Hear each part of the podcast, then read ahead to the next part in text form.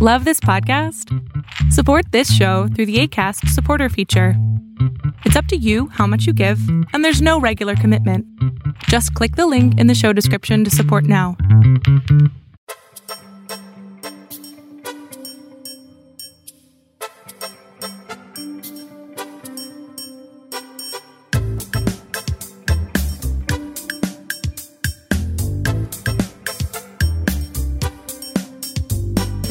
Hey, everybody. Welcome into another episode of Can We Please Talk podcast. As always, I'm Mike Leon. And here only for a few minutes because I got to get in on this Donald Trump trading cards thing. I'm, yeah, I'm.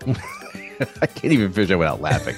Uh, I'm Nick Saveri. I uh, well, welcome back. Uh, we may edit all that out. Let's see. Uh, well, on the program today, uh, former President Donald Trump's major announcement to get some uh, trading cards for $99 just in time for the holidays. You can put those stocking stuffers or in a trash can if you want for your loved ones. Uh, a congressional hearing for the search to bipartisanship solutions to gun violence, Nick. Finally. But if you hear some of the clips, it's going to make you want to throw your phone away right now. Uh, also, Elon Musk is deleting everyone's Twitter accounts. News just breaking as Nick and I are recording. Plus, later on the program, Representative Jamal Bowman from New York 16th District, he stops by on the pod later on the program. Him and I got into everything about Brittney Griner coming home, the new leadership for the Dems with Hakeem Jeffries, what bipartisanship should look like from his lens, and if he would still get into politics, if he knew what he knew back when he was running in 2020. So, Representative Bowman later on the program. Uh, first, a couple of things here at the top of the program, real quick. It's been and I know we're going to get into you, Nick. You've been away. Uh, I want to shout out all of the guest hosts that have filled in in your stay here. We had Rick Sanchez, the former CNN and Fox News host, on the program. Marie Harf filled in as well, Fox News contributor, State Department spokesperson. Washington Post reporter Sabrina Rodriguez was kind enough to fill in and give us all the details on the Georgia runoff. And then Alex Kliment, my buddy from G Zero Media, over there does a great job covering Russia and every world news and politics and really breaking it down. So he did a great job.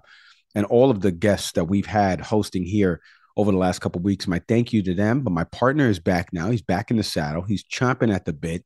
How was vacation? Uh, let's let's get into how was Disney World. I alluded to it a bunch there. You throwing up on roller coasters that, that your daughter's forcing you to take. Uh, tell the audience how the vacation was and and how how were the episodes to you listening to the episodes back? Well, yeah, let's start with the episodes. Um, you know, they were they were amazing. It's it's funny, uh, just sort of taking everyone behind the curtain a little bit. You know, between Mike and I, we often we we're not surprised by the quality of our work. You know, we take this obviously very seriously, but you know, as as two people who've known each other over 20 years, as you know, as college students and you know, people who are continue to build a brand, you know, in in this space, it, it was I, I laughed a little bit as I listened to the episodes, just think about the background to people. Like very casually a moment ago, you took us through the four people who were able to step in, right? Quite a few of them actually are people that we just consider friends and family on this show.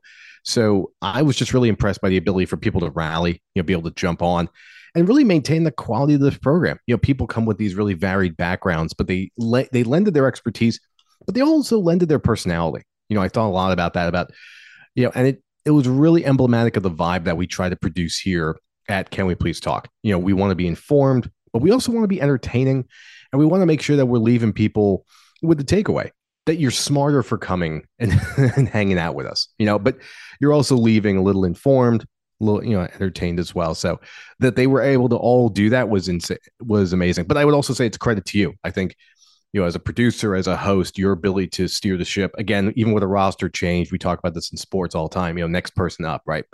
And that was what I saw over the last couple episodes. So just commend, I just commend you for that.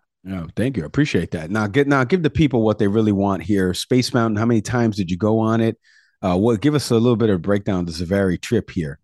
Yeah. So first and foremost, I am not a roller coaster person. I, I thought I might be. I yeah, I went on the, the the only roller coaster I went on was the Guardians of the Galaxy ride at, at Epcot, um, and I wasn't quite prepared for what it was going to be. So essentially, it's a roller coaster, of course, but it's also you know paired with all these different visual visual things you see on the screen.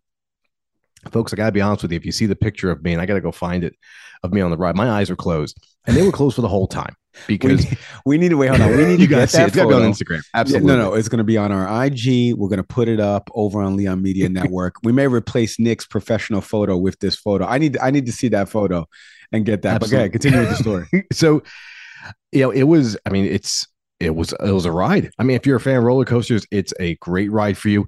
I'm not. I got off that thing. I was already dizzy. I did not throw up. But at least for the next day and a half, anytime I had to look over anything, it could be over the kitchen sink, it could be outside the window, it could be over the pack and play where my daughter's sleeping.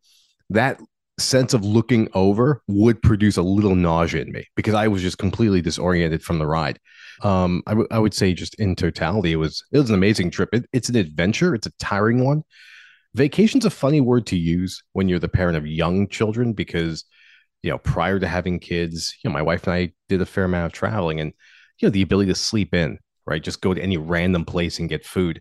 That's all lost when you have children.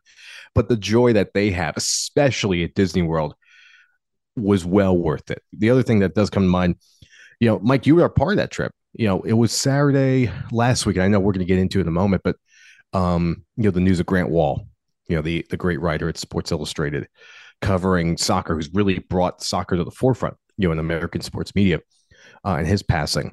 Um, you know, we had Mike Leach. You and I are both big college football fans, and and his passing just on Monday.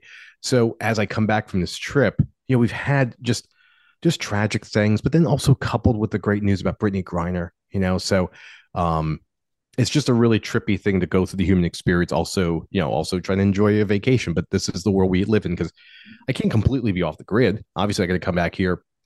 Excited to get on the mic and have so much to talk about, but but also being in the know as well. And I appreciate just you and I just, especially with with Grant's passing, having an opportunity to deep to, to just decompress. You know, as as members of the media now, but also the work that he's done, but then also just seeing the really interesting cycle of what we thought may have been the cause of death to what in the end was, uh, and sadly seeing that through the eyes of his brother, which is an interesting commentary on on Yeah. the power and the the challenges of social media. Well, I'm so glad you said that because we're going to get into the social media angle later on in our last segment. If you haven't seen, uh, or you're just waking up this morning, and you don't know what's going on in the Twitterverse, but we'll get into that later on. But it is true. This past week, uh, you know, sports writer Grant Wahl died at the age of 48. Um, he had it appears to be an aneurysm or something related to a condition he had. Maybe it was undiagnosed. Maybe it got exacerbated from being in Qatar and the temperatures there. Um, but he had he had passed away. His brother had alluded to that he thinks the Qatari government got involved, and then turned out that he retracted that statement after they found out the, the cause of death. It's a really sad story all around. Former Mississippi State uh, coach Mike Leach had a massive heart attack over last weekend. Passed away in a hospital. He was 61. Um, a terrible loss. And again, back to the politics thing, right? If you take if if you know Mike Leach's politics, you wouldn't be saying terrible loss if you felt you know the opposite way. But still, just a, a, at least on the surface, seemed to be a really good guy based on all the interactions he's had with different media members that have come out and said how you know gracious he was with his time. And then obviously something that is near and dear to you and I because uh, when we had Representative Seth Moulton talked about the 98 suicide and crisis lifeline, uh, DJ Twitch who's been part of the Ellen show for the better part of a decade. And he was also on So You Think You Can Dance. Uh, he took his own life in, in, a Los Angeles motel at the age of 40, two days before him and his wife were celebrating their wedding anniversary. Um, leaves behind three kids. Um, I said this. I said this on social media. You know, we've posted links and stuff like that. But uh, you really don't know how somebody is feeling deep down inside. So if you or someone you know is showing signs, don't wait don't wait. Check in on people. Call the 988 uh, lifeline so you can get some help for you or for that person that you know. Um, we're going to try to transition and make this a little bit more lighthearted now because um, I don't know how you can. It's been such a tough week, like you said.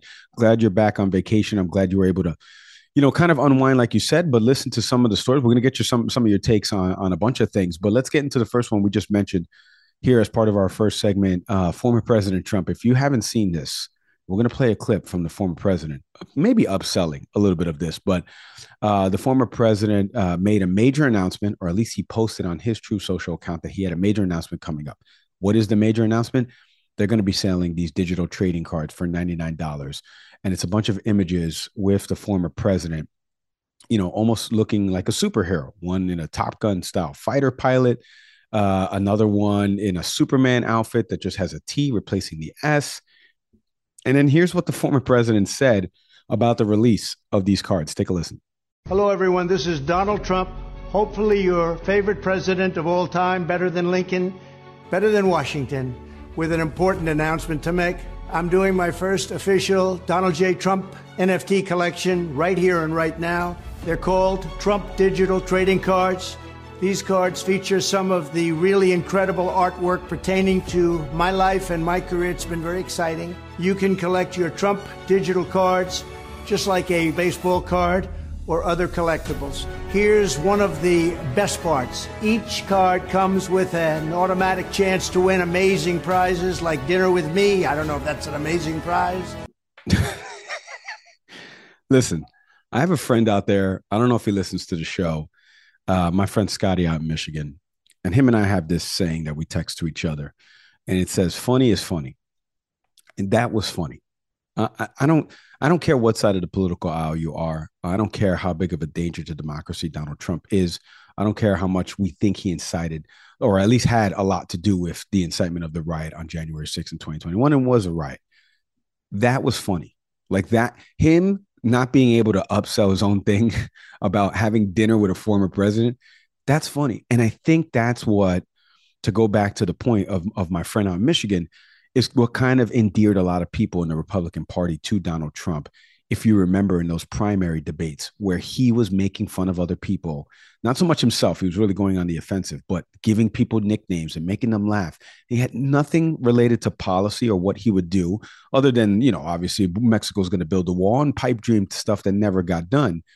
But things like that is what endeared people to him because he was able to be somehow charismatic within like a 10, 15 second frame where it like stuck with people. Um, the psyche of how that that plays is so funny. I, I don't want to spend so much time on this because what else could we spend on a 99 a $99 NFT trading card of a former president that you can buy now where proceeds will potentially go to his reelection campaign what do you make of when you saw this video and and and how it's been posted across social media and the former president putting this together and almost giving everyone this this teaser of like this is going to be the major announcement. And we saw uh, right-wing conservative folks ben shapiro and others just making fun of this. They were like this is a major announcement. And the white house even tweeted out a major announcement in, re- in response. And they said, "Hey, we got Brittney Griner released Gas prices are down, inflation's down month over month." What, what were some of your takeaways when you saw this? Yeah, I, I, actually, it's funny. The clip I heard didn't include him say his, you know, the best president, you know, over Washington or Lincoln, which, you know, as a as a fan of history is is, is laughable at best. Um, you know, it's I did catch that too, like that sort of um self-effacing. Maybe I'm not so good that you want to have dinner with, and you know, that is definitely part of the charm. Um, but I'm not at all surprised. I mean, this is definitely a person who knows how to maintain a racket. Like the hustle is always going on. You know, it's something we always noticed when he was running for office was it wasn't just voting for him. How does he profit from you? Um, you know, from when losing the election, immediately we just saw all kinds of, you know, ways to keep pushing for a campaign, which uh, mind you, there was no talk of him running for reelection until recently. So from losing the election in 2020 to now, there was just a lot of chatter about, hey, donate to this cause. And then we find out, oh, wait, it's supposed to be an election fund, which I'm pretty sure may be a violation of some type of uh, laws as it comes to election funding or campaign funding. Uh, but yeah, I, I felt this sense of like just I laughed out loud as well, but I also I also respect it too the hustle never ends. He will find ways to make money, but that is consistent of the fact that, and again, we, you know, the, his taxes have been turned over to uh, a committee at Congress, and we'll see what's revealed. But there is a cha- there's a financial challenge here. this is a person who's who's who's going to need some form of money. But at the same time, the thing I do have to bring up, and this is where I'll close this point, the people who would buy this are not the people that necessarily have a lot of money to do this. We heard often, you know, JD Vance's book went into this. We've heard often that, you know, the voice of of the dispossessed are Trump's biggest supporters, and many of which have been funding or be really throwing a lot of money at him. So when I see this, I, I, I ask myself, how many people are about to kick in ninety nine dollars that don't really have ninety nine dollars, or probably could find other things to spend it on, and it's just fleecing people because I don't even think he takes this seriously, but it's just you know the ability to find another way to market himself, and it's just really exploiting his supporters because this is just you know those who are truly supportive of him you know wanting to have another way to you know capture his essence or whatever it is especially through an nft yeah so it was a combination of laughable and sad though. Yeah. I'm glad you said that about you know the the type of people that would actually purchase something like this because uh, in our next episode coming up next week that you'll see uh, we had a new york times finance reporter emily flitter on the program a great job that she does covering all the stuff in the F- FTX space. Excuse me, all these all these three letter acronyms. But in the NFT space, you know, you could see some confusion amongst people of his base, and then so it's like, wait a minute, the price point is bad, and then the confusion of what I'm actually getting when I purchase this. How many of them do you think have an NFT, a, a, digital uh, trading card, and understand what an NFT is? Um, one thing I did want to note was the on on the site of this NFT INT LLC, boy, say that five times fast. Uh, uh, of the company that's actually promoting uh, where you can buy this on that site, they note that they're not owned, managed, or controlled by Donald J. Trump. They're just using his name, image, and likeness, almost like a, a college football player here. Um, it, with respect to selling these cards. So, uh, the public records, uh, according to a New York Times report, show that a company called CIC Ventures LLC which was founded in 2021, has Nick Luna, who's a former assistant to Trump, and John Marion, one of the former president's lawyers, as directors of this. So the website is promising that, you know, if you buy cards, you'll be entered into sweepstakes, you'll get a chance to win a bunch of different prizes and stuff like that. Again, doesn't really say where the money's going to, but you would have to think that a portion of this somehow is going to the president for his reelection campaign. More on that another time if if that takes off like hotcakes or or if it goes the way of the trash can like Trump steaks. Um, I want to move into uh, uh, our serious segment here before we get to the break and the Congressman uh, Representative Jamal Bowman because, and again, we taped the Congressman's interview prior to this committee, uh, actually, uh, uh, the folks meeting on, on Capitol Hill. If you haven't heard about this, this examining Uvalde and the committee that was searching for bipartisan solutions to gun violence. That's literally the name of the committee. They had a hearing, and oh, well, that's not the name of the committee. That's the name of the hearing. Uh, it was a it was a subcommittee on crime, terrorism, and homeland security. Right. So the hearing was titled "Examining Uvalde: The Search for Bipartisan Solutions to Gun Violence." And a bunch of families of the victims of the Uvalde tragedy were in Washington, D.C. to testify in front of the House Judiciary Committee. They were sharing stories, et cetera, about you know how their lives have been impacted by the tragic deaths that happened back in Uvalde in May at the hands of gun violence, Nick, at the hands of gun violence. And I'm repeating that because I'm going to give you some examples of some of the nonsensical arguments that came from some of the not serious members of Congress that are on this committee. So, they go through a bunch of different testimonies, and there's a bunch of different people on this panel. Okay, there's witnesses uh, like Faith Mata, uh, Dr. Roy Guerrero, who works in Uvalde, and then there's people from Sandy Hook, uh, Nicole Melecanio. I don't know if I'm saying her last name correctly. Excuse me. She was at the Sandy Hook tragedy. And then there was, you know, a chief of police, Anthony Holt, over there from Wayne State University Police Department. Uh, John Lott Jr. was on this. He's the president of Crime Prevention Research Center. And so all these people are giving testimony. And obviously, the, the congressional folks are giving their couple of minutes where they give some speeches here and there. Uh, some are making the arguments about gun violence and how we got to get to the root of it. And then some are saying things like Louis Gohmert here, the representative out of Texas, that I'm going to play in a second. Take a little listen to this montage here of some of the stuff you heard from the congressional folks on this committee. We have started teaching children that there's no absolute right and wrong. It, it, what feels good is probably okay. We've got schools that are grooming children to be what our current laws say is sexual assault of a child, and it's going on publicly. Our morality, as biblical Judeo Christian morality, has gone out the window. In the face of such loss, in the face of something that is man made and therefore could be man solved, you are hearing that the root cause of massacres across this country, like no other industrialized country suffers, is evil. It's mental illness. We need more paddles and prayers. There's too many single moms raising children. Really? I'm so glad she said it like that. Uh, that was Representative Madeleine Dean out of Pennsylvania, actually, the state where Nick lives. Um, and then you heard Louis Gohmert there doing the same old song and dance that you're hearing from uh, this faction of the Republican Party that is calling Democrats groomers and things like that. One thing I wanted to mention was Jack Brewer. If you don't know who Jack Brewer is, it's because you haven't watched a commercial break on a streaming service in 2020. Jack Brewer is a former NFL player that says in a commercial back in 2020 that he voted for President Obama, you know, the two terms when Obama served. And now he had switched his allegiance to President Donald Trump. He spoke at the Republican National Convention.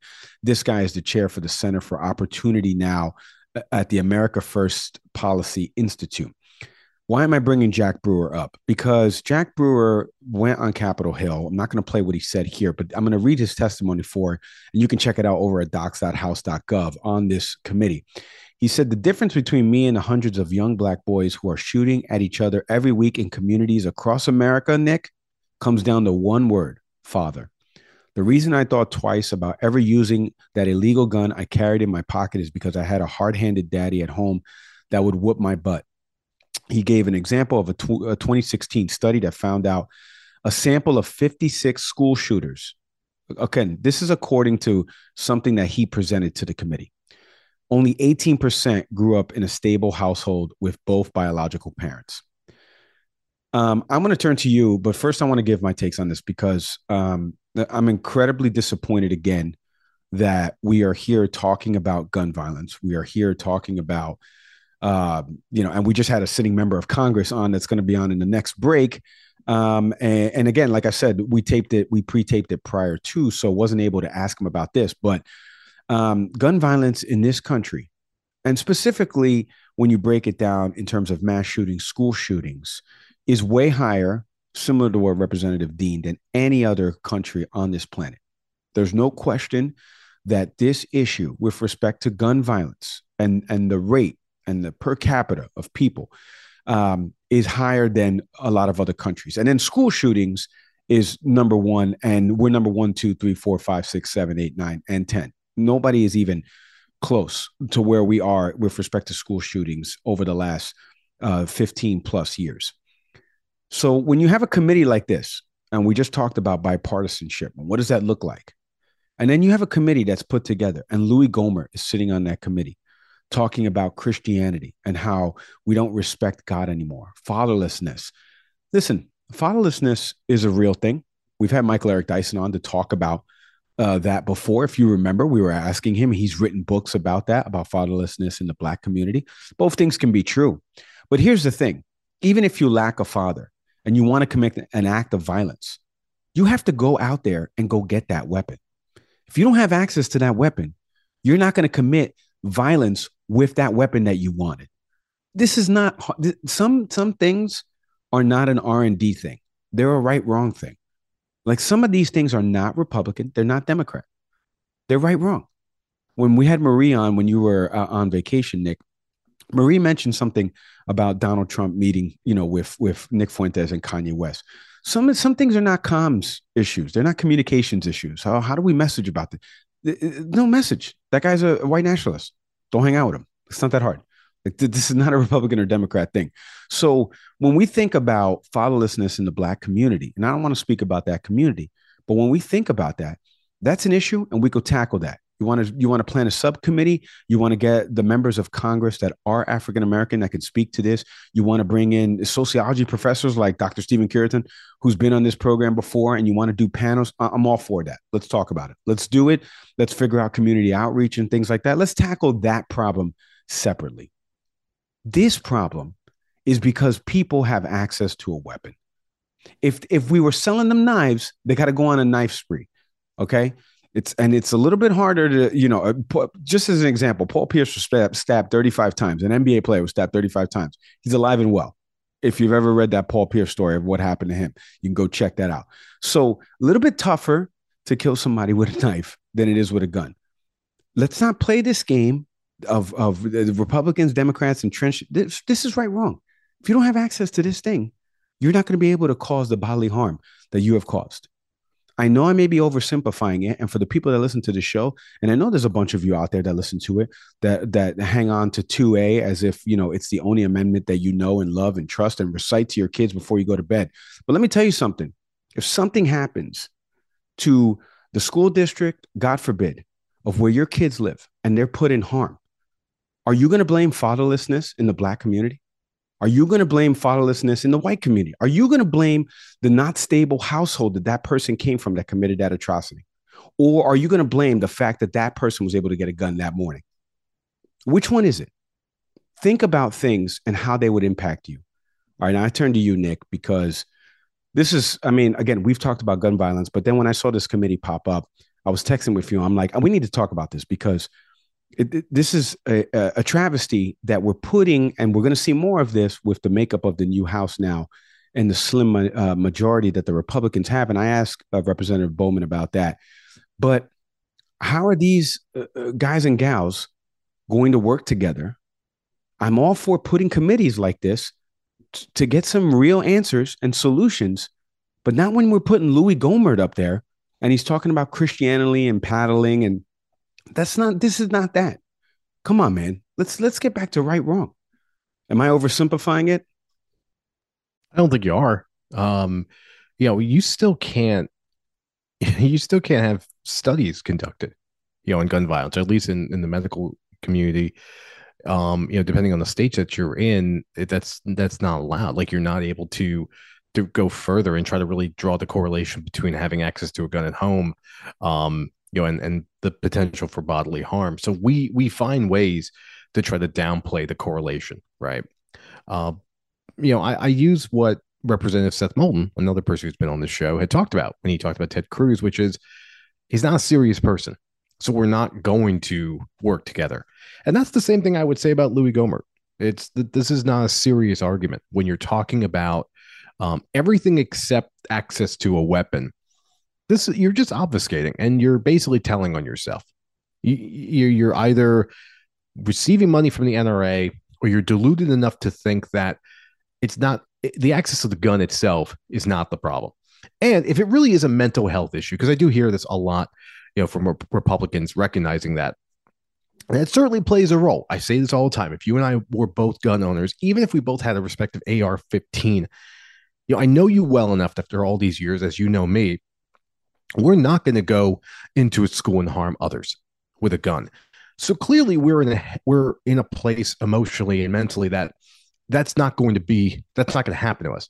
At the same time, you know, the Republicans like to talk about this, but they don't want to put any effort toward addressing it.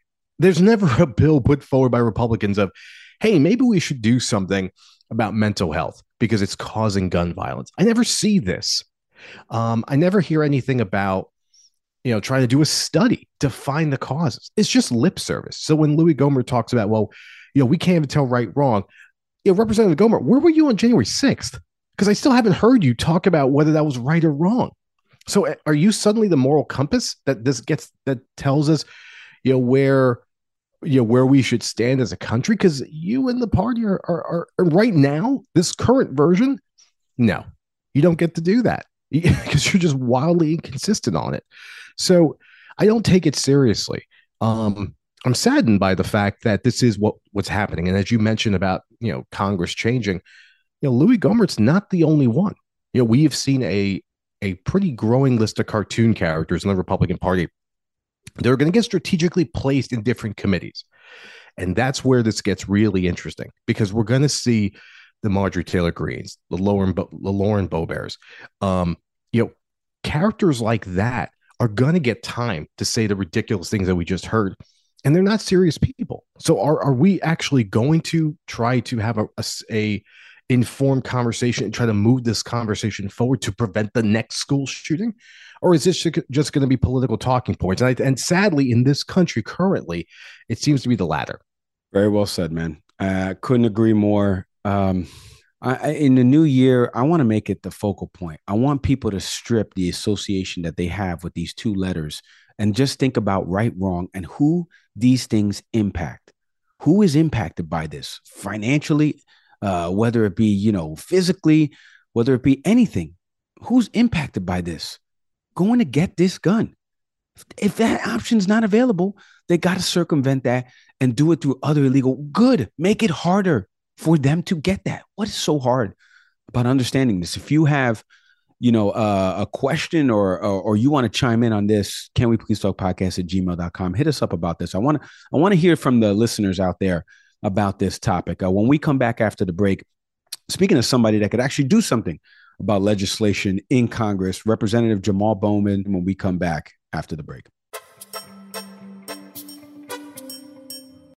This episode is brought to you by Kitcaster. Kitcaster books you on top podcasts. How do funded startup founders attract prospects and talent? Podcast interviews. How do entrepreneurs with exits find new deals? Podcast interviews. How do C suite execs differentiate in crowded markets? Podcast interviews. Kitcaster books you on top podcasts. Click the link in the show notes for a special offer. Celebrate good conversation. The presenting sponsor of Can We Please Talk is Fresh Roasted Coffee. Since 2009, their passion has been bringing you gourmet coffees from all over the world. You know how much Nick and I drink coffee. We love it here. I'm a K cup guy. Nick's that French press guy over there. Uh, right, Nick? You're a French press guy. I am, but I've also used a, a, a Chemex. I've also used right. a percolator, like most people do. Yeah, but regardless of your type of grind, Fresh Roasted Coffee's got you covered. In addition to single origin blends, Mike's a Colombia person. I'm a Sumatra drinker. They've also got a variety of flavors. You can also get sampler packs too. I'm all about the sampler packs. But most importantly, let's say coffee is not your thing. If you're a tea person, mm-hmm. they got you covered too, That's Mike. Right. They cover all their bases.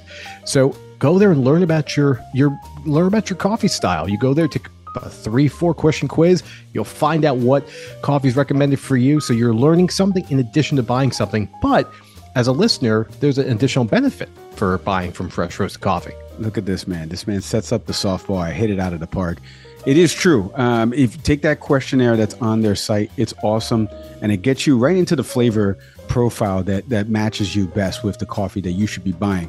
But you want to enter a promo code at checkout. Put all that stuff into the cart there enter in the promo to- promo code excuse me can we get 20 can we get 20 this offer is valid for new fresh roasted coffee and positively tea customers. You're going to get 20% discount on any and all coffee and tea unless otherwise specified.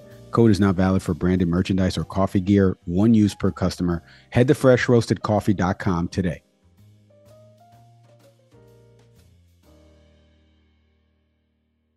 All right, Representative Jamal Bowman, representing New York's 16th congressional district. I was just telling him, as a Bronx kid myself, if I was still living there, he'd be my congressman. He joins us here on the Can We Please Talk podcast. Representative Bowman, Mike Leon, thank you so much for hopping on the pod with me. Of course, good to be with you. Thanks for having me. Yeah, absolutely. Uh, I'm so glad that we were able to do this and have you on the program. Uh, there's a bunch to get to. Uh, I know you've been uh, meeting with Senator Sanders. We're going to get into a little bit of what you've been discussing and trying to get the Biden administration to do for railway workers. Uh, I want to get to that in a second, but first, you had posted something the other day about Brittney Griner's release from prison. Uh, we obviously reshared it on our show page. We did that and covered a lot of the attention that that's been getting. But I just want to get your thoughts, high level, of the Biden administration getting an American citizen back home uh, that was in a Russian prison. Yeah, it's tremendous. You know, I'm happy uh, the Biden administration was able to do that. Uh, it's unfortunate that it took so long uh, for it to happen. Um, I, you know, it has me thinking about our relationship with countries like Russia and other uh, foreign nationals who uh, who violate human rights and who uh, engage in bad behavior on a consistent basis, and why we have to do business with them un- under any circumstances. So that's a larger conversation, but this particular case had me thinking about that because you have Brittney Griner, who's a uh, WNBA superstar, an American citizen. But as we know, because of the pay in the WNBA, uh, oftentimes the players have to play two seasons in two different continents uh, just to just to earn uh, what they're worth. So Brittney was in Russia, man, like contributing to their economy, uh, being on her best behavior, and to be arrested for something so which is nothing uh, and then and then sentenced to I believe nine years or something like that was just was just crazy. And then it also made me think uh, again, big picture about all of the people who are incarcerated here uh, for marijuana offenses, nonviolent offenses, and how we they're still in jail right now. so there's just so many conversations around around what happened with Brittney. And then the last point I'll make is, you know, there was a lot of uh, backlash uh, towards the Biden administration because, uh, you know, why why did we get her out versus someone else, like a service uh, member was was a part of that conversation, and most of the rhetoric was coming from from Republicans, and as we know Republicans consistently are are anti-woman, uh, anti-black, anti-LGBTQ, uh, and Brittney Griner checks all those boxes. So that's why the rhetoric was what it was. But I'm just happy that she's she's back in the U.S. Uh, and able to continue her life. Yeah, I'm with you on that front. Uh, on on a lot of that uh, because it's true. Getting an American citizen home. I couldn't understand, uh, you know, the outcry of why we left a Marine behind. We know the circumstances behind some of that. I want to get into uh, the larger picture that I was uh, talking to you about um, the other day. You did a presser with Senator Sanders. Um, you were talking a lot about you know the executive action you want the Biden administration to take on this paid family leave for for rail workers out there. Can you kind of tell our audience who maybe hasn't been following some of this stuff and the transit news and the strike potential, um, where where you are and working with Senator Sanders on this, and what is it that you are asking the Biden administration to do? Yeah, so rail workers do not have paid sick leave, um, which is insane. Um, first of all, every person in our country should have paid sick leave. Uh, any for anyone in any industry to not have paid sick leave is just inhumane uh, and un-American, in my opinion. But then when you look at rail workers and you consider the work that they do and how detrimental their work is to their health and their well-being and their families on a consistent basis. We're talking about some of the most grueling, backbreaking work. Uh, for them to have to put in uh, notice, advance notice for a sick day is preposterous because you don't know when you're going to be sick. Um, and these are workers who worked through COVID uh, and been working for their entire careers without sick days. So part of the workers' negotiations with their employers was to get sick days. And unfortunately, the employers and the workers couldn't come to an agreement. And when that happens, uh, one of the provisions that's a part of uh, federal policy is that Congress can step in uh, and help uh, to negotiate uh, a contract. That's problematic for me is because one, I, I I don't believe that Congress should step in in general. I just think that employers should do the right thing, and workers should exercise their right to strike. Um, but we tried to make the best out of a bad situation by uh, ensuring that okay, if they are going to, if we are going to step in and and be a part of an agreement, we need to make sure they get their sick days. Um, so on the House side, we wrote an amendment uh, that passed the House, uh, providing the sick days. But then when it got to the Senate, uh, we were, I believe, four senators short uh, from it becoming the sick day portion of the contract becoming law. You know, Senator Sanders, shout out to him. He was even able to, to get six Republicans uh, on board to be a part of this bill. But unfortunately, Senator Manchin, uh, who's a, a Democratic name only, and and and three other Republicans weren't weren't able to move and, and support this bill. So we didn't get it done. So now we're calling on the Biden administration to take executive action, which there is precedent for, uh, because President Obama President Obama did something like this in 2015, uh, but the rail workers were left out of the paid sick leave aspect of it. So Biden can do it, and we're pushing him to do it, and we think he will. Dino, huh? That new acronym. We, we pushing that now. The Democrat name. I kind of kind of like it. Well, I want to stay on that because you fed into the follow up perfectly, as almost as if you had these questions. Uh, the uh, Kyrsten Sinema saying that she's an independent. Now that the election cycle is over, I want to get some of your takes on some different things that are going to play out with the new Congress in 2023. First, uh, Kyrsten Sinema obviously talking about that she is switching to switching. She never was, but uh, we'll get into that in a second. But uh, going independent and leaving the Democratic Party. And then on the flip side, now that the House will be under Republican control, Nancy Pelosi stepping down, Hakeem Jeffries is going to be taking over as the minority leader. I want to get your takes on on Jeffries first, and then let's get to Sinema leaving the party uh, after.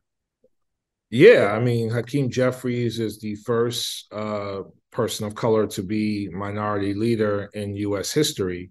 Um, and if we take back the House in 2024, he would be the first person of color, uh, first black man in history to be. Well, he'll have a chance to because nothing is guaranteed. He'll have a chance to be uh, elected speaker. So it's it's incredibly historic.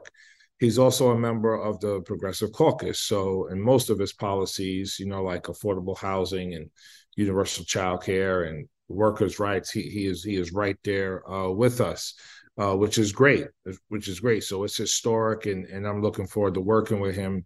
And as a black man, I know how important it is to see other black men uh, in in positions of influence and leadership. Um, you know, from Colin Powell to President Obama to Hakeem Jeffries. You know, you're going to have young black boys and young black men looking uh, into the political arena, seeing themselves, and it, and it's a, it's a it's very empowering, and it helps to pull them in, regardless of sort of political differences, which there are some. Those things those things exist exist, so that's great. Um, yeah, Kyrsten Sinema, you know, uh, when you when you look at the last couple of years, uh, you know, she consistently has gone against the Democratic Party when we have tried to do right for working class people, um, for women, uh, for for people who who struggle with economic inequality. She's opposed uh, taxing the wealthy. She's opposed raising taxes on corporations. She's opposed policies that uh, will hold pharmaceutical companies accountable. Uh, she opposed Build Back Better. Um, so she hasn't been a Democrat in her behavior for a very long time. Um, and her decision to become an independent right after, uh, a few days after Reverend Warnock wins re-election in Georgia, uh, is not an accident; is by design. Um, her donors are going to be very happy with her. Donors who want to continue to p- keep uh, working people oppressed and continue to make profit uh, and the fact that she was going to face a very challenging Democratic primary is not also is also not lost on me. Um, now she avoids that, um, and now you know organizers are going to have to figure out another way to challenge her and get her out of office because she's been responsive to her donors way more than she has been to the people of Arizona. Congressman, I want to ask you about. We had Representative Seth Moulton on the program uh, before November, and we were talking about bipartisanship and kind of what that looks like to him. And obviously, we've talked on the show about some of the nonsensical Congress folks, like a Ted Cruz, like a Marjorie Taylor Greene, people that maybe sometimes don't believe their own BS, right? And but I'm curious now, as the Republicans will take over the House, right, in 2023, it's a slim majority. So if you want to get something passed legislatively, how do you reach across the aisle? How does bipartisanship look like to Representative Bowman? I want to get something done. I want to get a couple Republicans that I know are in that moderate category that will join us and pass this bill. What does that look like? Take our audience inside that. Yeah. So, first of all, the last two years were especially challenging because we just came out of an insurrection and out of the Trump presidency, where all he did was stoke the flames of racism and sexism and classism and Islamophobia and and you know just just harmful evil rhetoric uh, in my opinion. And all of that led to the insurrection and you know many republicans voted to you know not certify the election results. So this is not just a lack of bipartisanship in a normal context. This is within the context of the first attack on the Capitol since the War of 1812, uh, and rhetoric from the Republic Party that that that speaks of a potential civil war. Um, and I'm not exaggerating there. Like that is like what they were saying, right? So that was the context of the of this this Congress. Now, I was kind of lucky because I serve on the Science, Space, and Tech Committee and actually chair the subcommittee for energy. And that committee does everything in a bipartisan way. Every single bill that we marked up in committee, uh, that we introduced, that became law, that we were a big part of, like the CHIPS Act, is a bipartisan bill. Every single one except one. Um, so it can be done. But the Republican Party has has continued to go even further to the right uh, and embrace MAGA Republicans, embrace QAnon Republicans, uh, embrace uh, conspiracy theories, disinformation, uh, anti wokeness, whatever that is. This is who they are. So as long as they continue to be that, it's going to make it very difficult to to govern in a bipartisan way. Um, and so, with them coming into control of Congress, they have to work in a bipartisan way because no law that they introduce here in the House is going to pass the Senate because Democrats still have control of the Senate. And Democrats also still have control of the White House. So, what's going to happen is either they govern in accordance with the needs of the American people, or they're going to be voted out in 2024 because every in- policy that they introduce is going to be a clear indication to the American people what they stand for. And we already know, but now it's going to be even more pronounced because they are in the majority in the House. Congressman, before I let you go, um, you just mentioned a bunch there about insurrection 2021 and what happened there you know the the the way the Republican Party has moved further to the right, uh, and and this very vocal minority now that's maybe a majority of their party. Having said all that, we go back a few years now. Would you run again for Congress, knowing what you know now and everything, the rhetoric and how hard it is sometimes to work with folks that are just nonsensical? You you tweeted something about uh, I don't think it was Jim Jordan. I forget uh, Banks uh, from Indiana. You tweeted something ab- about him, and these these people are caricature caricatures of themselves. Yeah. It's almost like pro wrestling, as my co-host would say, uh, and they're heels for the people that get that terminology. But having uh, all this knowledge now, would you have run still for the American people, for the people of your district, the 16th district of New York? Would you still run for office? And what have you learned in in, in these past couple yeah. years in office? So yes, uh, is the answer to that question because I I know that I'm needed here.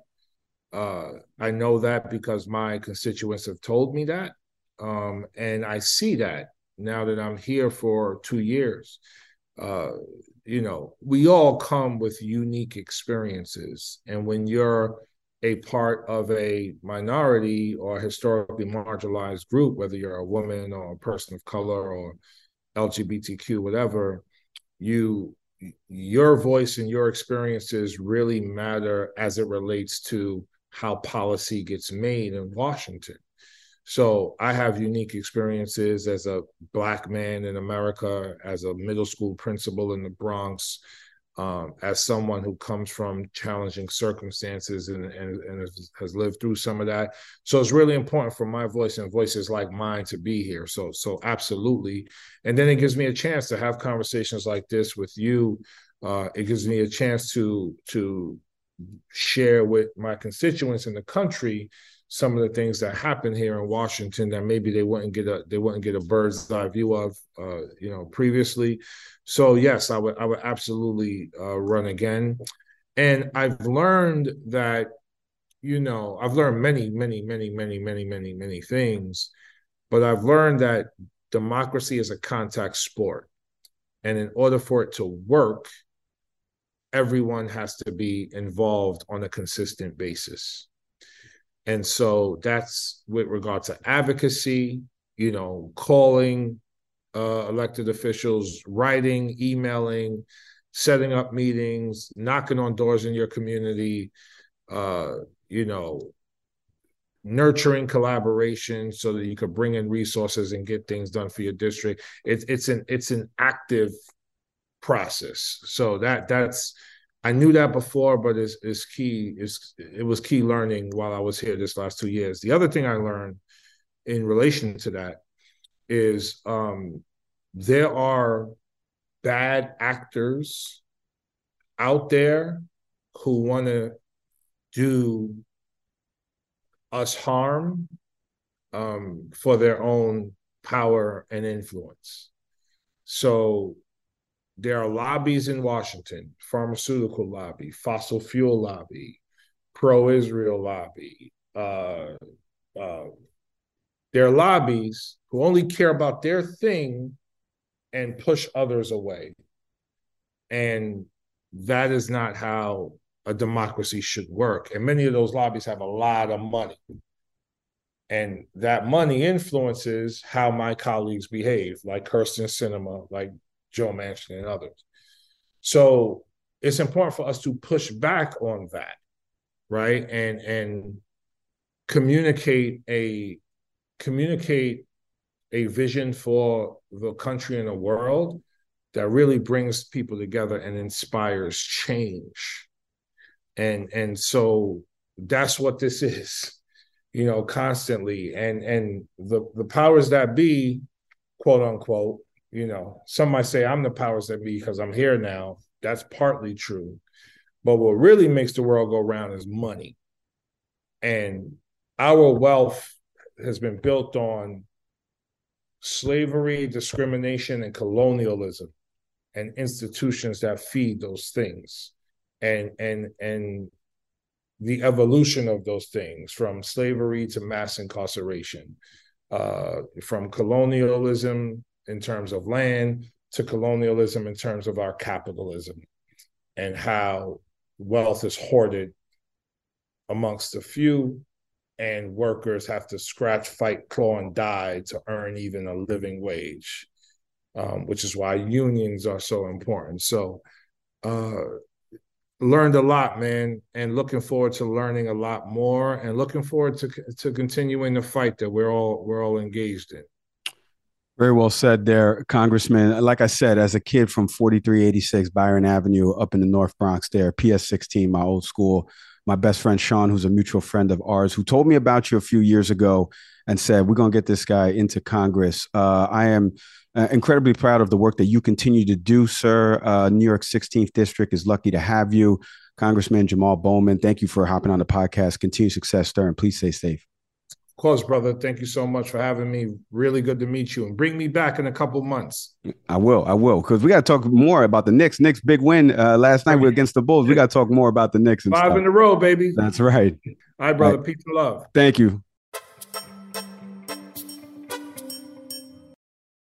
Your website should be a marketing asset, not an engineering challenge. Empowering everyone from independent designers to whole marketing teams, Webflow combines the power of HTML, CSS, and JavaScript and places them all in a completely visual canvas. Trusted by companies like Lattice and Discord, it changes the way marketers, designers, and engineers create for the web. Now you can build the site you want without the dev time. Start building for free at webflow.com. All right, my thank yous there to Representative Jamal Bowman, uh, New York's 16th congressional district that he represents.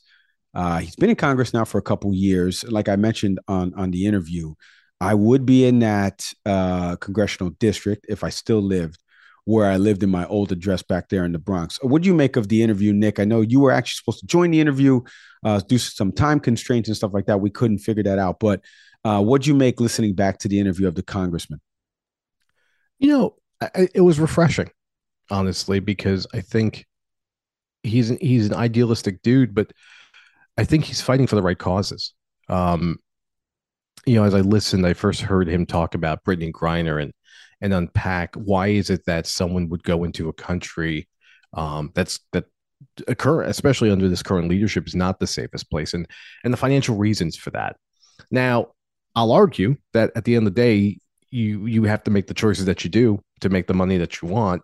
Um, and it's an unfortunate one, but people still choose where they want to go.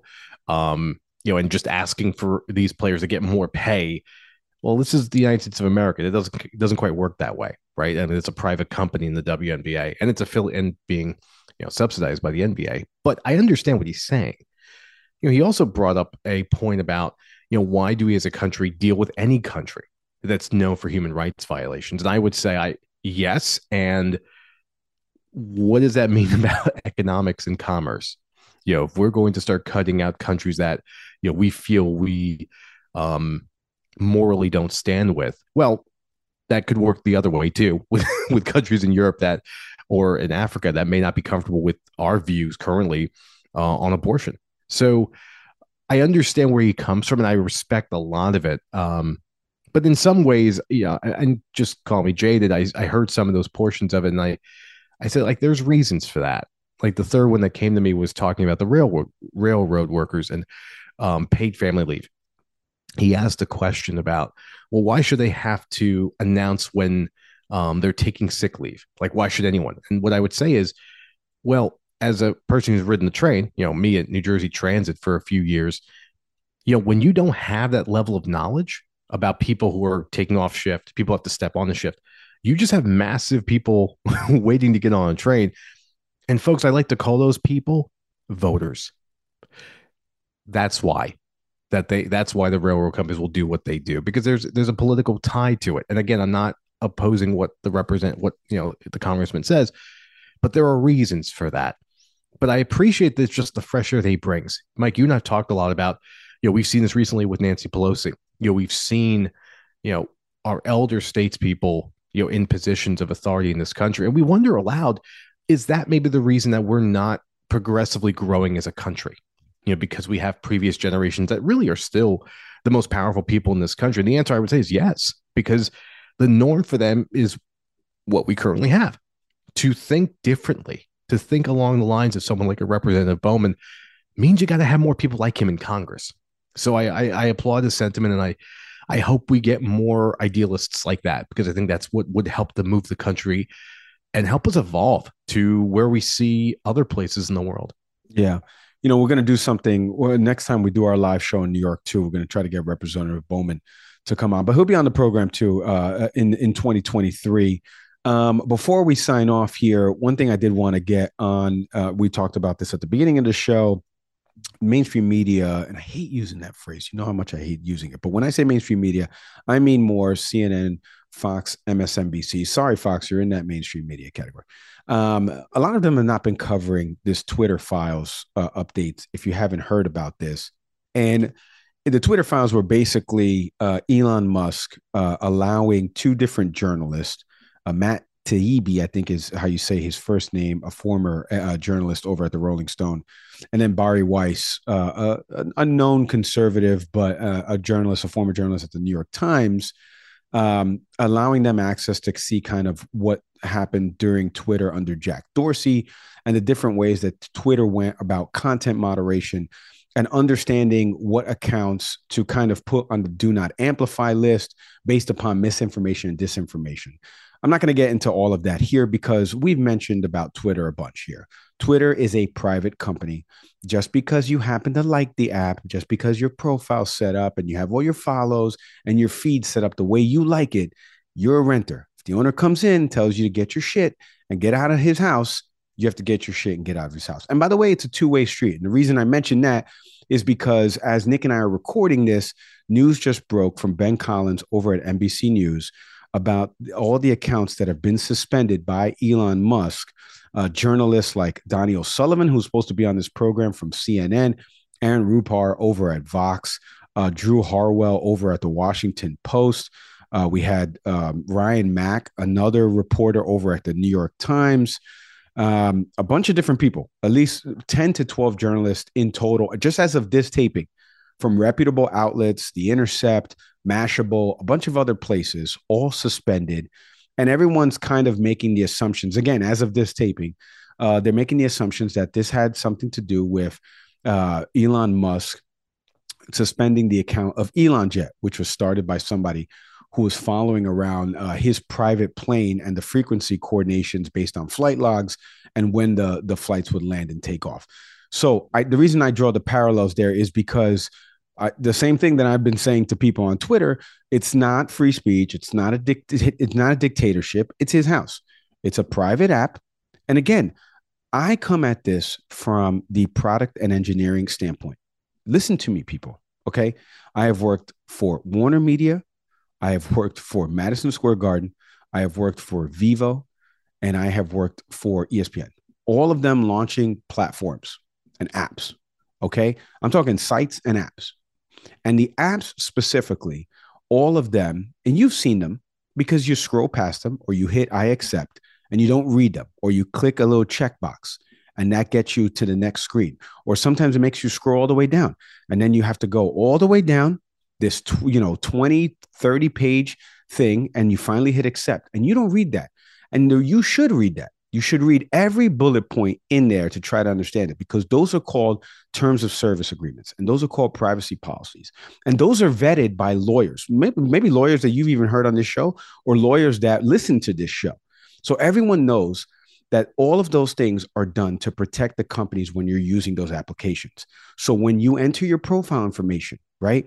When you do anything with respect to the application that you like or dislike, right? Content moderation, all of that is a part of it. And the reason I bring up content moderation, uh, a couple different times at the at the companies I've worked for, we tried to incorporate chat functionality. Well, what happens if they say bad things about this company? Do we take it down because we don't want it to appear in the feed? Perfect example would be the Knicks. A lot of people don't like the owner, James Dolan. You're watching a Knick game, and all of a sudden, in the chat window of people watching the stream with you, you start bad mouthing the owner. Would that be deleted? I mean, it's his app. If he wants to delete it, he can delete it. These are things that people don't understand. I don't get why they don't understand them, but they don't understand them when they use applications that have PPs, TOUs, and TOSs. I'm using all acronyms, but again, privacy policy, terms of use, terms of service. This is not hard. There is no government regulation into this. There is no free speech that's been violated with any of this. Just because Donie O'Sullivan and Aaron Rupar have huge followings on Twitter, Elon Musk owns Twitter now and he's made the company private and he's getting rid of it. But the same nonsensical argument that conservative folks like David Sacks over at the All In podcast, which I happen to love, that they've made this argument that he's going to turn this around and he's going to and he's going to change this platform. he's going to allow for more voices. Is you can throw all of those opinions in the trash because they're not putting up the same argument for folks now from reputable outlets that have been suspended, just like when uh, Elon suspended Kanye. Right, the two are not equatable. One person is saying anti-Semitic things, and again, they're uh, let me take this back they're equatable because it's his platform. If he wants to get rid of both of them, sure. But in terms of the crime committed in front of the public opinion, they're not equatable because one's being anti Semitic, the other one's reporting news on the owner of the company, which is true and verified by other outlets. So I wanted to get your takes because you've been away for you know a few weeks. Um, and obviously, the the spiral of Twitter since we had Laura Kolodny on, and I checked if Laura is still active on Twitter. She has posted a couple of things saying, "I'm still here, folks," and she's been covering uh, Elon for 12 plus years from the the SpaceX days, PayPal. Uh, so she's been on that beat for a while, and it looks like, at least again, based upon the suspended journalist and the outlets that they're from, and the tweets that they have sent out about Elon Musk that he is pulling all of these Twitter accounts because they have all said something disparaging about him. This is not Mike Leon making, you know, a, a, summation or an educated guest here. This is actually their last tweets all lined up, and each of them had said something about Elon Musk or an article that they had written about Elon Musk. So you can only draw the conclusion based upon what they have done in their final tweets. Um, but again, his house. He wants to suspend those accounts. He can. And you have to really read the privacy policy in terms of use. If you don't like Twitter, folks, raise the capital, buy it, or start your own service.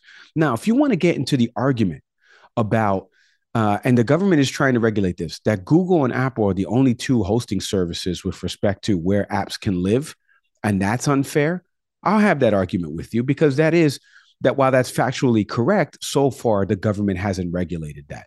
So Apple and Google could kick Twitter off of their services where people can't download it. And then it'll only be available via desktop. Actually, it probably won't even be available via desktop because that's also powered uh, uh, through some of these services. But um, all right, so I turn to you now. Um, government has not intervened into any of this. Section 230 has not been updated. There's nothing that is preventing Elon Musk from doing any of this. But when you heard about the Twitter files, and then now I this breaking news as we're recording about Musk suspending these 10 or 12 journalists from reputable outlets, what are some of your takeaways? You know, since the day he bought it, you know, you have to recognize that, and, and you said this, it's his house now. I have to make that decision. I, you know, when he when it was first announced or when he moved forward with the purchase, um, you know, I took a I took a few days off, or actually, I did way back when when he was in the process of buying it. You know, I, I needed to step away because um, I'm not a fan. Um, I respect I, I respect some of the things that he's brought to you know brought to the space brought to the space in the sense of I think Tesla's done an amazing job of really putting to the forefront that you can have an electric car and and, and it be stylish and really change the way we think of automobiles. I give him a lot of credit for that. He's not the inventor of it. I mean, go back and listen to our episode, you know, with Laura Kolodny about that. Um, but he definitely brought a vibe that at the time put forward the idea that yes, you know, electric cars are the future, and here's a way to, you know, and here's one um, that proves that. And I saw, I mean, you know, since I've been away, I mean, I've seen tons of Teslas, you know, throughout Florida and even around here in Pennsylvania too. But like like Mark Zuckerberg, like a lot of um, uh, Seth Bankman Fried or Sam Bankman Fried, obviously, we've seen a lot of these guys in the tech field um, and not just guys. I mean, Elizabeth Holmes comes to mind at Theranos, formerly at Theranos, that are idealists, but they're not ethical people. They're not. They're actually they're bad leaders. You know, they have a great idea. They know how to hype it up, and that's the industry they're in. It's the hype industry because when you pull the curtains down, there's not a whole lot there to to be amazed by. You know, with the acquisition of Twitter, we all had to recognize, you know, what this is his house now. What do we want to do about it? But I, I, again, you've you've mentioned the house analogies. I don't need to go forward with it. But everything we've heard recently about you know the Twitter files, um, you know, suspending these accounts, none of it is surprising. If you're upset about it, you should do something about it, which is delete your account or go on to some other media platform or buy your own or create one. Um, but this is who he is. If anything, I want this to be evidence to people of whenever you try to put Elon into some category of a visionary or someone who's doing the public good, that may have been true at some point, but we're well past that now. This is just a very small human being that is on, on a massive ego trip. It's always been laughable that one of the selling points he brought up, two, were one, to improve Twitter, you know, to remove bots. Well, that hasn't happened. The second one, the most important, was the element of free speech, which again, Elon has not obviously read the Constitution because free speech has nothing to do with private industry.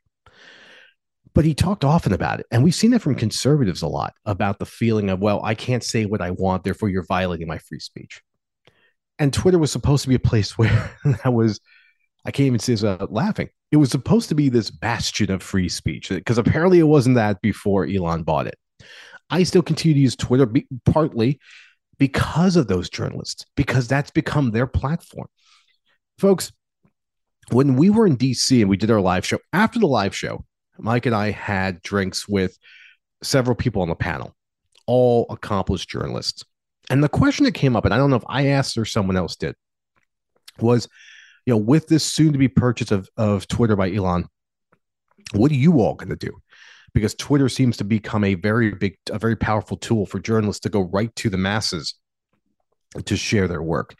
And every one of them gave the same look of this look of resignation of, I don't want to stay, but I do it for professional reasons. And what everyone basically spoke to was the the stuff that they enjoyed, the personal side of them that came through on Twitter, their ability to engage with people. That's gone. This is now going to be for them just business. I've written the piece. I want to get it easily out to you know my readers. I'm going to use Twitter for that. And that said a vol that said volumes to me. You know, people are changing their expectations of the platform. Um, and it's the same for me. You know, I, I still love engaging with people, you know, on it, but you know, there's just more and more evidence to the fact that that Elon's going to run this company as as essentially a massive ego trip. And the really pernicious part here is this is going to be really about his view and his voice. And the reason that should make everyone alarmed is it's the most pop it's one of the most popular social media tools in the hands of a child. Yeah. Well, listen, um, I do want to make one point real quick here because, and, and I want people to email us, can we please talk podcast at gmail.com if you have a take. Again, my take is rooted in having worked at these companies and having read privacy policies and terms of use and having worked with attorneys to explain to them how the UI, the user interface, and the user experience will work, how the happy path works if somebody gets into our, our flow of creating a profile and what information we're capturing from them, storing from them, for how long, all of these things are documented by legal teams and are put into these TOUs and PPs. I've been telling people on Twitter, Instagram, any any of our followers that have DM'd us about this, I come at it from a different lens. You never worked at some of these companies. I've worked at some of these companies that incorporate some of the features that some of these platforms already incorporate and they capture profile information. That's the pivotal thing. One thing I did want to note because I was mentioning David Sacks from the All In podcast. You check those guys out, uh, Friedberg and J Cal and, and Chamath, uh, who do a great job. And Chamath made a point on his show that I wanted to bring here because, as a final note, um, he was mentioning about same thing because he had worked uh, previously at Facebook. So he was mentioning the same thing. You know, it's it's not your house, rent their house. He didn't use the same analogy, but one thing he did mention was I think it's wrong to not amplify certain opinions that were opposite in the medical community, not with respect to vaccines, but with res- respect to COVID lockdowns. One of the things that the Twitter files uncovered was a doctor from Stanford, and I'm blanking on his name right now, that his tweets, guess, didn't reach the masses. They weren't edited, they weren't deleted, they just weren't amplified. And he was very opposed to lockdowns. Again, Stanford doctor, currently teaching at the school and so when we start to tamper down opinions of people that maybe could have changed around the course of lockdowns for students and kids with respect to you know the spread and stuff like that maybe if we had had another opinion of somebody again stanford doctor teaching at the university like maybe that voice could have been heard and could have you know jumped onto one of these panels advisory committees or whatnot and maybe reshape the way we thought about lockdowns. I agree with all of that. I agree with all of that. But back to the principal part of this this is not Mike Leon's opinion. This is an actual fact. These companies right now are privately owned and they're not regulated by any government. So you can't play the both sides of this of like the government needs to step in. Wait a minute, what am I saying? They're a private company. No, don't step in government. Like which one is it? Make up your mind because if with the House uh, being a Republican majority. And we've already seen legislation. Marco Rubio is trying to get it passed to ban TikTok here in the US. They've already, on a bipartisan nature, I think it was unanimous, pass a bill that will ban TikTok from government employees using it because it still has a partnership with the Chinese government, the, the owners of TikTok. So there already is something coming for a different platform. Okay. So until the laws change around Twitter, and around other social media companies and how we circumvent their privacy policies in terms of use and how they're regulated. Right now, you are a renter in that house. I encourage all of you, all of you, somebody who has sat and read through privacy policies in terms of use, and by the way, who has translated it in Spanish and Portuguese for people in Latin America. I encourage all of you right now go read the privacy policy in terms of use of your favorite app. If you create a profile in there, or if you do any type of merchandise exchange programs, buy things from there, sell, trade, read the privacy policy in terms of use and find out how it is they're using your information and what actual rights you have to use on that platform. We leave it there. My thank yous to Representative Bowman for being on the program, a congressman out of New York. Follow him across social media. Speaking of following across social media, you know, for us, video, YouTube, head to our YouTube channel, type in Can We Please Talk podcast. And we should come right up because there's nobody else named Can We Please Talk. And hit subscribe for me there. Audio podcast platforms you know by now Apple, Spotify, Google Pods. Uh, good Pods as well. Shout out to all the folks that listen to us on Good Pods. Shout out to Acast, our hosting platform. Can't do it without them. We can't do it without each and every one of you that listens, that writes in, sends notes, leaves me dumb comments on TikTok. You know I'm engaging with you, and we appreciate it. As always, I am Mike Leon. I'm Nick Saveri. See everybody next time.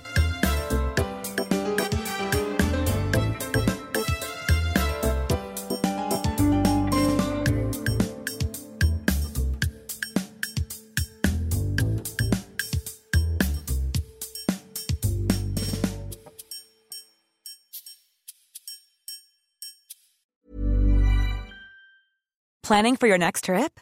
Elevate your travel style with Quince. Quince has all the jet setting essentials you'll want for your next getaway, like European linen, premium luggage options, buttery soft Italian leather bags, and so much more. And is all priced at 50 to 80% less than similar brands.